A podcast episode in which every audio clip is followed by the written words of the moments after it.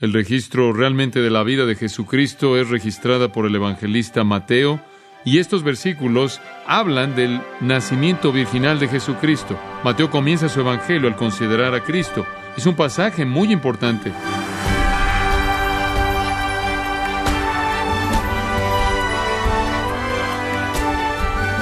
Gracias por acompañarnos en este subprograma, gracias a vosotros, con el pastor John MacArthur.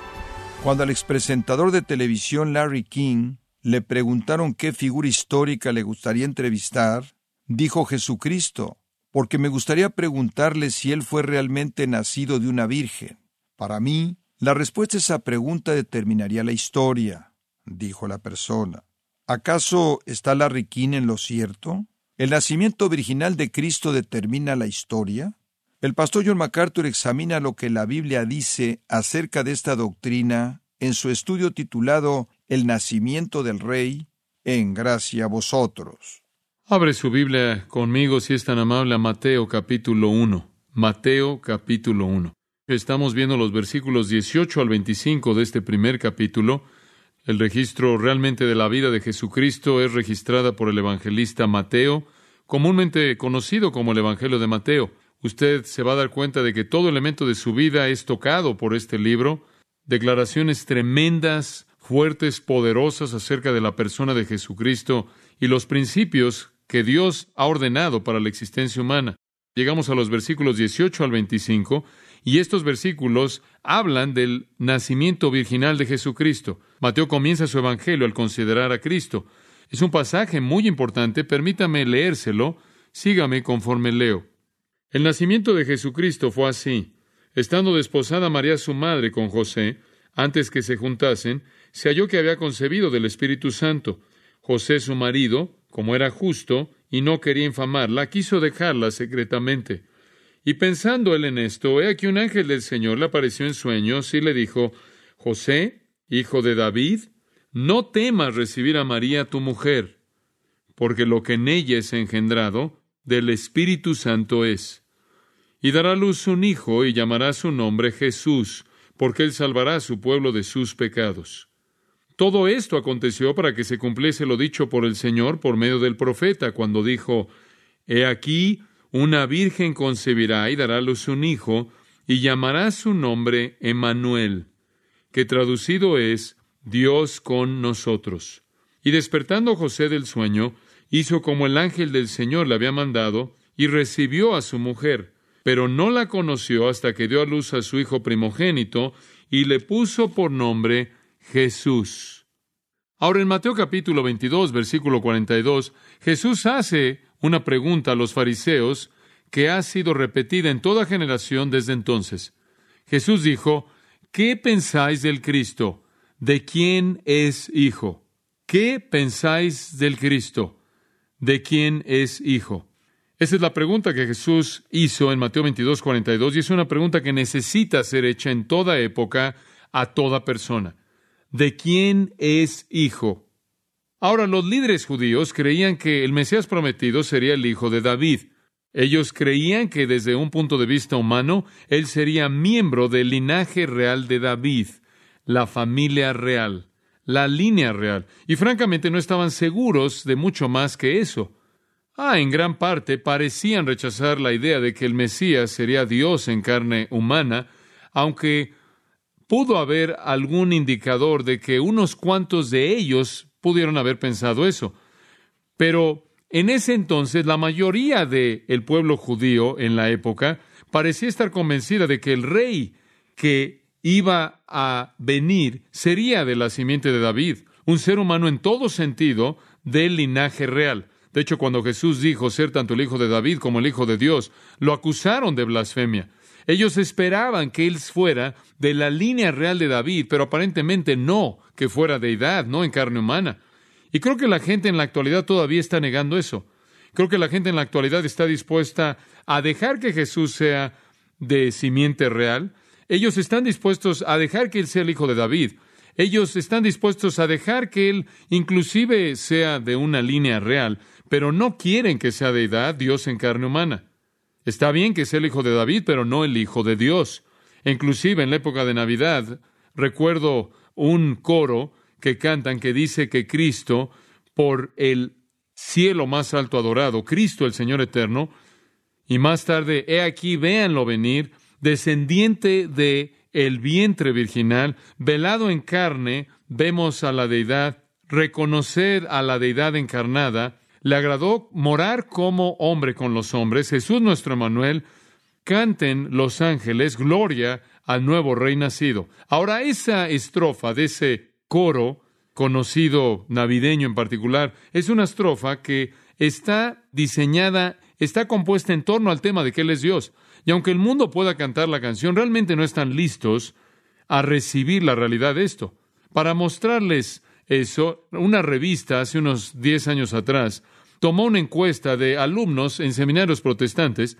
56% de los alumnos en seminarios protestantes, estudiando para el ministerio, rechazaban la idea del nacimiento virginal. 56%. El legado de esa encuesta y esos alumnos 10 años atrás es el liberalismo moderno. El Centro de Investigación de Encuestas de la Universidad de California en Berkeley realizó una encuesta de las denominaciones para poder entender cuál era su posición acerca del nacimiento virginal. 69% de los bautistas americanos creían en el nacimiento virginal. 66% de los luteranos creían en el nacimiento virginal. 57% de los presbiterianos unidos. 39% de los episcopales, 34% de los metodistas y 21% de los congregacionistas creían en el nacimiento virginal de Jesucristo. Ahora, la iglesia, en muchas, muchas maneras, la iglesia no evangélica, sino la iglesia liberal, ni siquiera está lista para aceptar la deidad de Jesucristo y su nacimiento virginal. Entonces, parece que es más bien obvio que el mundo no está golpeando a la puerta de este gran concepto en realidad. Pero usted no debe sorprenderse. El apóstol Pablo en Romanos capítulo 3 dijo esto, ¿pero qué si algunos no creyeron? ¿Acaso su incredulidad hará que la fe de Dios sea nula? De ninguna manera.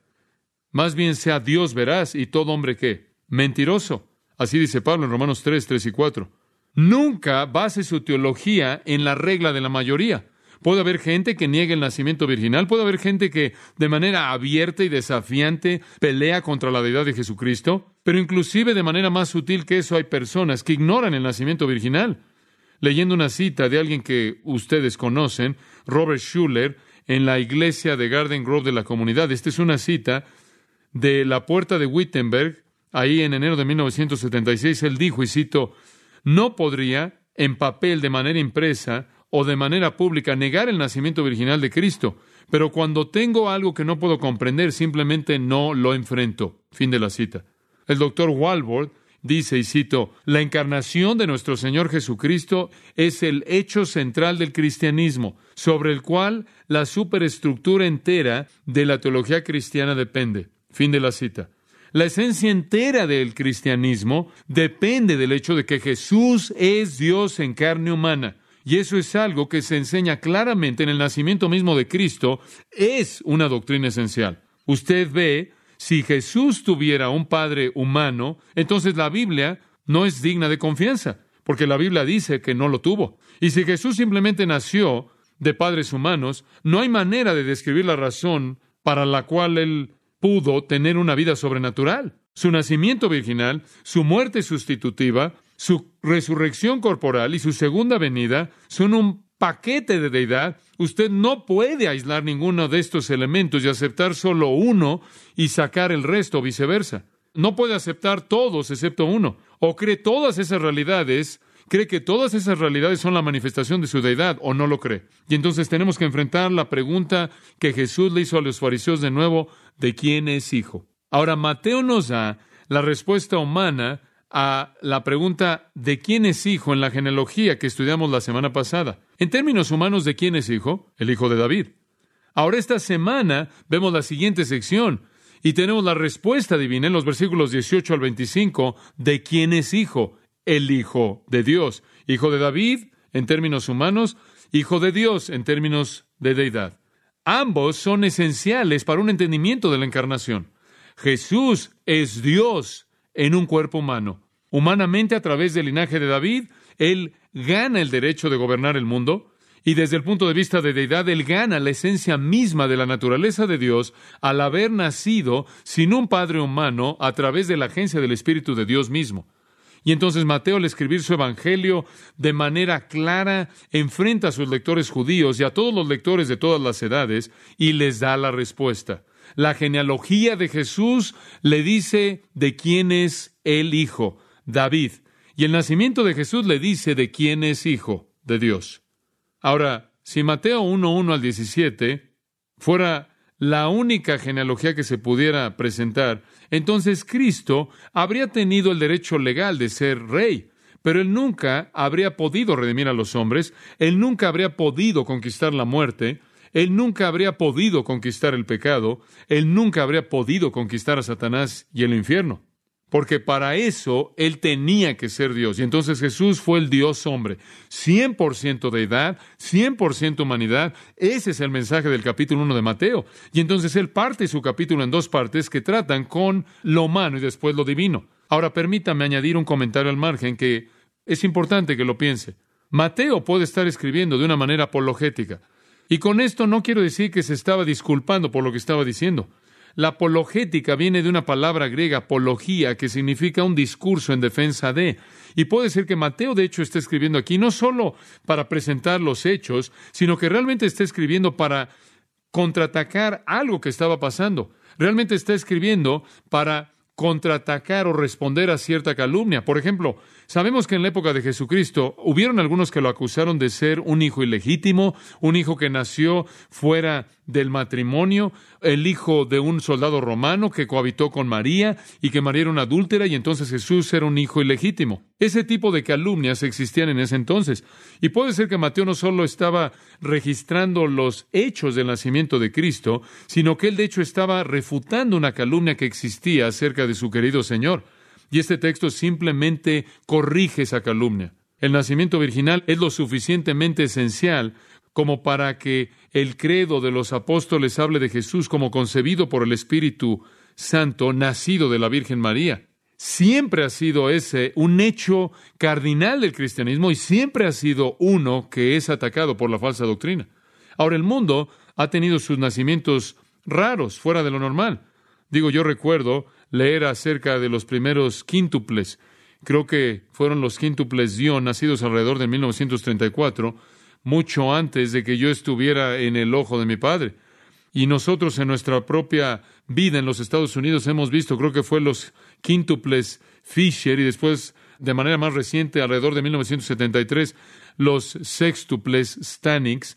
Y hemos visto algunos nacimientos raros, ese es el punto. Me acuerdo cuando nuestro primer niño Mateo nació y pensamos que realmente tenemos una monstruosidad. ¿Cómo era? ¿Quién era? ¿Cuánto fue? Cinco kilos, algo así. Y era un, un niño muy saludable. Y el mismo día pensamos, hombre, oye, este es el, el niño más grande del lugar, ¿no es cierto? Sal de ahí y cómprale un balón de fútbol americano. Y leí el periódico el mismo día que hubo un bebé que pesaba ocho kilos y algo, unos gramos más. Ahora ese es un bebé grande, ese es un bebé.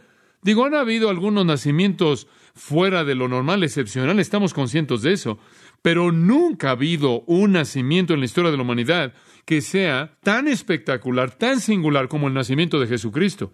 Y cualquier rechazo del origen sobrenatural de Cristo deja su vida sobrenatural y su muerte sobrenatural y su resurrección sobrenatural como algo inexplicable. Tiene que tenerlo todo para que tenga sentido. Y si Jesús no nació de manera virginal, entonces la declaración de que Él puede salvar es cuestionable. Entonces Mateo comienza afirmando el nacimiento virginal. Ahora veamos cinco características, cinco elementos distintivos que aparecen en la narrativa. Y me gusta tomar una narrativa como esta, y aunque no está dividida en términos de pensamiento lógico, simplemente es narrativa, pero si la dividimos, en cierta manera podemos ver el énfasis y ese es el propósito al hacer esto. Y probablemente hay un bosquejo ahí en el boletín si tiene uno que puede seguir. Pero vemos aquí cinco cosas. El nacimiento virginal concebido, confrontado, aclarado, conectado y consumado. Esas no son palabras profundas, simplemente son ganchos en los cuales pueden colgar sus pensamientos. En primer lugar, el nacimiento virginal concebido, después confrontado, después aclarado, después conectado y después consumado. Ahora, por cierto, esto es muy interesante. Cómo ciertos teólogos liberales tratan con este problema aquí. Dicen, bueno, sí, estamos de acuerdo, claro, de que este es el relato de un nacimiento virginal, pero después de todo, Mateo fue escrito por un hombre bien intencionado que no fue inspirado por Dios. Y nos dicen que en el tiempo en el que Mateo fue escrito, no saben cuál fue el tiempo, como les dije la última vez. Hay una posibilidad de 30 años, pero alrededor de ese entonces, del 40 al 70, después de Cristo, alrededor de ese entonces, dicen que hubieron muchos mitos de nacimientos virginales que flotaban ahí en la época. Y resulta que fue un pensamiento popular y entonces cuando Mateo quiso hablar de su asunto de Jesús, él simplemente tomó uno del aire y lo incorporó aquí, porque habían tantos mitos de nacimientos virginales que flotaban en la época. Pero ¿quieres saber algo? Siempre han habido muchos mitos de nacimientos virginales flotando. ¿Quién los inventó? Satanás. ¿Por qué? Él es el maestro de qué? del engaño, el engañador. Entonces, siempre han habido estas cosas. Permíteme darle una ilustración de una. Por cierto, escritores que se remontan hasta Orígenes, quien escribió a principios de la era cristiana, escritores desde ese entonces hasta el presente, nos han mostrado claramente la identidad perversa de esos cuentos. Son muy, muy cuestionables. Digo, simplemente no hay comparación. Le voy a dar una ilustración. Había una leyenda de Alejandro el Grande. Usted recuerda a Alejandro el Grande, el hijo de Felipe de Macedonia Alejandro el Grande o Alejandro Magno conquistó el mundo, tomando el mundo de los medopersas, y él arrasó desde el este con un gran ejército y conquistó el mundo para Grecia. Bueno, Alejandro el Grande, se decía que Alejandro el Grande nació de manera virginal. Y esta es la historia. Una serpiente una vez fue vista compartiendo la cama de Olimpas. Ahora Olimpas fue la esposa de Felipe de Macedonia. Entonces ella cohabitó con una serpiente. Y claro, todos sabemos, y sabemos algo de la leyenda griega, quién era esa serpiente. Era, una de los, era uno de los dioses griegos, quien más que cualquier otro era un perverso sexual. Cuando hay algo sexual raro, siempre puede saber que fue Zeus y él tuvo un problema. Entonces, frecuentemente en la cultura griega encuentra al dios Zeus adoptando la forma de un animal para tener alguna especie de cohabitación extraña, y eso es lo que dicen que sucedió en el caso de Alejandro Magno, Alejandro el Grande. Este era Zeus en forma de una serpiente, se metió en la cama con Olimpia e hizo que Olimpia quedara embarazada. Y Zeus también apareció frecuentemente como un ave y a veces inclusive aparecía como espuma en el mar, haciendo que los barcos fueran derribados, cosas extrañas. Pero bueno, lo que la leyenda dice es que cuando Felipe de Macedonia se dio cuenta de que su esposa había hecho esto, su propio deseo sexual fue adormecido y de ahí el producto de la unión tuvo que haber nacido de la serpiente y no fue ningún otro que Alejandro y entonces Alejandro el Grande fue el hijo de Zeus. Esta es la historia virginal de Alejandro el Grande. Realmente una historia vil, sucia, inconcebible, absurda, que no se puede comparar con la de la palabra de Dios. Ahora, decir que Mateo simplemente resultó que encontró una de estas ideas en el aire y la metió aquí, la metió acerca de la vida de Jesús, es hacer dos cosas. Número uno es acusar a Mateo de ser un mentiroso abierto. Y número dos es decir que la palabra de Dios es de hecho no la palabra de Dios, sino la palabra de los hombres. Esta es historia, amados, no fantasía, esto es historia. Ahora, realmente no había mucho de qué hablar acerca de que el Mesías fue nacido de una virgen. Digo, realmente no veían eso aunque en cierta manera se encontraba velado en el Antiguo Testamento y aunque estaba Isaías 7:14 y habían otros pasajes que quizás en cierta manera se inclinaban en esa dirección, pero realmente no veían eso. Pero había evidencia y quiero que observen esto, quiero que esto lo mantengan en mente. Había evidencia del Antiguo Testamento de que el Mesías sería Dios. Ahora estuvo velado. No estaba presentado de manera abierta, pero por lo menos hay indicaciones en el Antiguo Testamento de que el Mesías sería deidad. Y no vamos a tomar el tiempo para entrar en esto, pero simplemente tomen esto y archívenlo en algún lugar ahí en su mente, pero era muy vago. Y no fue sino hasta que llegó el Nuevo Testamento que el misterio pleno de la piedad que Dios fue manifestado en la carne realmente se desarrolló y se volvió algo claro en el Nuevo Testamento. Entonces fue natural que si es claro en el Nuevo Testamento que Jesús es Dios en carne humana, entonces, ¿cuál sería el punto número uno de ataque de todo sistema falso? La deidad de Jesucristo. Invariablemente todos lo hacen. Ahora los hechos son claros en la narrativa. Están aquí para apoyar el hecho de que desde el principio mismo Jesús fue el Hijo de Dios, Dios en carne humana. No importa lo que los judíos creyeron o no creyeron, no importa lo que las leyendas decían, no importa lo que los críticos dijeron, no importa lo que la calumnia decía, Mateo registra los hechos. Ahora veamos cómo este acontecimiento increíble ocurrió. En primer lugar, punto número uno, el nacimiento virginal concebido. Versículo 18, el nacimiento virginal concebido. Este milagro es tan increíble que espero que no lo hayan oído con tanta frecuencia, que sus sentidos están adormecidos ante la identidad sobrenatural espectacular de esto. Versículo 18. El nacimiento de Jesucristo fue así. Estando desposada María, su madre con José, antes que se juntasen, se halló que había concebido del Espíritu Santo. Ahora vamos a detenernos ahí. Ahora aquí usted tiene el nacimiento virginal concebido. Aquí el Espíritu de Dios, a través del escritor Mateo, nos dice que María concibió del Espíritu Santo. Ahora permítame mostrarle algo acerca del versículo que creo que es fascinante.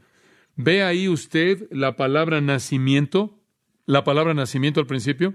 Esta es la misma palabra griega como la palabra en el versículo 1 del capítulo 1, en donde dice el libro de la genealogía. Es la misma palabra que se traduce genealogía. En otras palabras, él simplemente le está dando la genealogía de Jesús del lado divino. En el 1.1, el libro de la genealogía de Jesucristo, hijo de David, hijo de Abraham, y aquí ahora la genealogía de Jesucristo fue así. Y este es el lado divino, él fue concebido por el Espíritu Santo de Dios. ¿Lo ve? Simplemente dos lados de la misma genealogía. La genealogía de Jesucristo fue de esta manera, estando desposada María, su madre. Y realmente no conocemos mucho acerca de María. Me gustaría que supiéramos más de ella, pero no sabemos mucho de ella. Permítame ver si puedo explicar algunas cosas. Esta es una posibilidad muy real. Permítame ver si puedo encontrar ese versículo. En Juan 19, 25 creo que es. No necesita buscarlo. Ahí estaba de pie junto a la cruz de Jesús su madre y la hermana de su madre, María de Cleofas y María Magdalena. Ahora no conocemos mucho acerca de María, pero aparentemente María tenía una hermana, la esposa de Cleofas, quien también era llamada María, lo cual no es necesariamente algo raro. Entonces, conocemos por lo menos a una persona en la familia inmediata, y también es verdad, de acuerdo con Lucas, capítulo 1, versículo 36, escuche esto, y he aquí, dice, tu prima Elizabeth también ha concebido un hijo. ¿Quién era su hijo? Juan el Bautista. Entonces, conocemos por lo menos a una hermana. Es muy probable que esa referencia ahí se está refiriendo a hermana regular de sangre en Juan 19. Y sabemos de su prima Elizabeth. Entonces, sabemos algo de su familia. Y si podemos tomar la genealogía de Lucas y asignarla a la familia de María, el nombre de su padre era Eli. Eli. Ella y Elizabeth aparentemente estaban relacionadas. De esta manera Jesús y Juan el Bautista también estaban relacionadas, eran parientes. Ahora, no conocemos mucho acerca de María, fuera de que la primera parte de su vida la pasó en Nazaret, probablemente era pobre, probablemente trabajaba duro, sin duda alguna una dama muy justa. Y creo que si quiere usted hacer un buen estudio de un personaje de María, simplemente puede escucharla. En Lucas 1 tiene un relato paralelo de la enunciación y todo eso. Y claro que cuando María descubrió lo que el Espíritu de Dios había hecho y lo que iba a pasar, usted sabe, dice que el Espíritu de Dios vendrá sobre ti y el poder del Altísimo te cubrirá y lo que nacerá de ti será llamado Hijo de Dios, Lucas 1.35. Vas a tener un niño y va a ser el Hijo de Dios, deidad. Y el versículo 38 nos habla algo de quién fue María. Debido a su respuesta, y María dijo, He aquí, la sierva del Señor, hágase según tu palabra. Ahora, ¿qué aprende usted de María ahí? Ella se sometió aquí, a la palabra de Dios. Versículo 45, y María dice, y bienaventurado es la que creyó, bienaventurada es la que creyó. Elizabeth y María tuvieron una conversación. Aprendemos una segunda cosa acerca de María. No solo se sometió a la palabra de Dios, sino que fue una mujer de qué? De fe. Ella creyó en Dios. Ahora escuchen, damas, si un ángel viniera y le dijera eso a usted, usted simplemente diría, hágase según la palabra de Dios. Alguien diría, oh, qué gran persona de fe, ella debió haber sido grande. Ustedes saben lo que la mayoría de las mujeres habrían dicho. Oye, José, tuve este sueño tan raro. Tengo que ver a un consejero. Ella creyó. Una gran mujer de fe. Una gran dama de fe. Y por cierto, simplemente quiero recordarle de que este tipo de fe es característico de una persona justa. Una persona que se somete a la autoridad de la palabra de Dios y quien vive por fe en esa palabra, aun cuando no tiene sentido absoluto y no había un precedente histórico humano sobre el cual ella pudiera decir esto es verdad, a la luz de lo cual ella hubiera dicho esto es verdad, esta es una mujer que es justa, ella lo aceptó. Y lo más maravilloso fue su magnificat, como la Biblia, como la historia lo ha llamado. Y María dijo, mi alma engrandece al Señor, Lucas 1.46, y mi espíritu se regocija en Dios mi Salvador, porque Él ha considerado la condición baja de sus siervas, porque de aquí en adelante todas las generaciones me llamarán bienaventurada, porque el poderoso ha hecho conmigo cosas grandes y santo es su nombre. Oh, qué dama tan piadosa. No hay algo raro en su mente, no hay duda.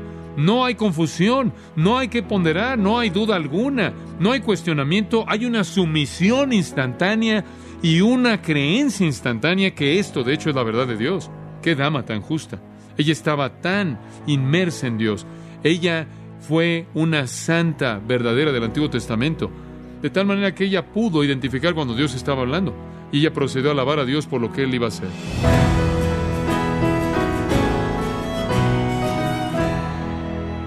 Ha sido John MacArthur continuando en su serie titulada El nacimiento del rey, compartiendo detalles importantes que traen la historia de la Navidad a la vida. Estimado oyente, Espero que estos mensajes le estén ayudando a centrarse en lo que es realmente importante en esta Navidad. Y quiero recordarle, estimado oyente, que tenemos a su disposición el libro Una vida perfecta, escrito por John MacArthur, y puede adquirirlo en nuestra página en gracia.org o en su librería cristiana más cercana.